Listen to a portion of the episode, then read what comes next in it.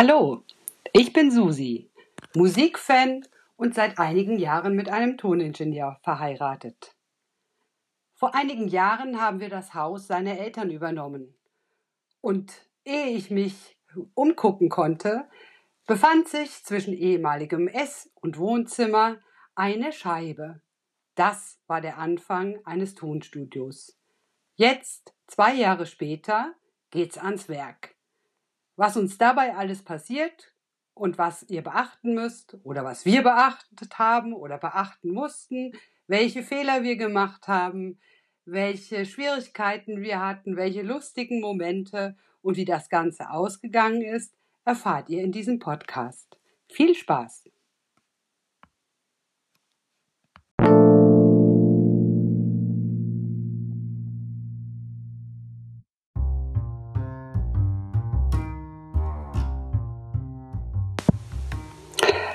Am Anfang stand das Ausräumen von alten Möbeln, Teppichen, Vorhängen, Bildern und so weiter.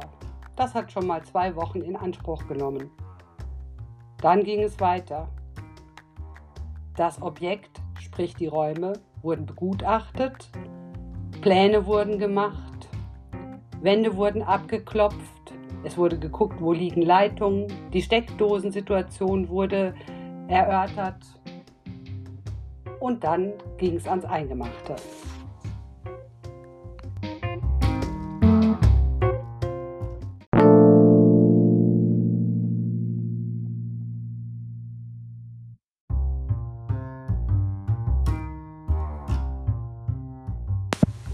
Equipment war in Hülle und Fülle vorhanden. Die Absorber haben wir aus der Auflösung eines größeren Tonstudios bekommen. War jetzt nur die Frage, wie fügen wir das Ganze zusammen? Und wie soll das Ganze später aussehen? Rote Absorber, welche Wandfarbe wählen wir? Wir haben uns für ein Grau entschieden.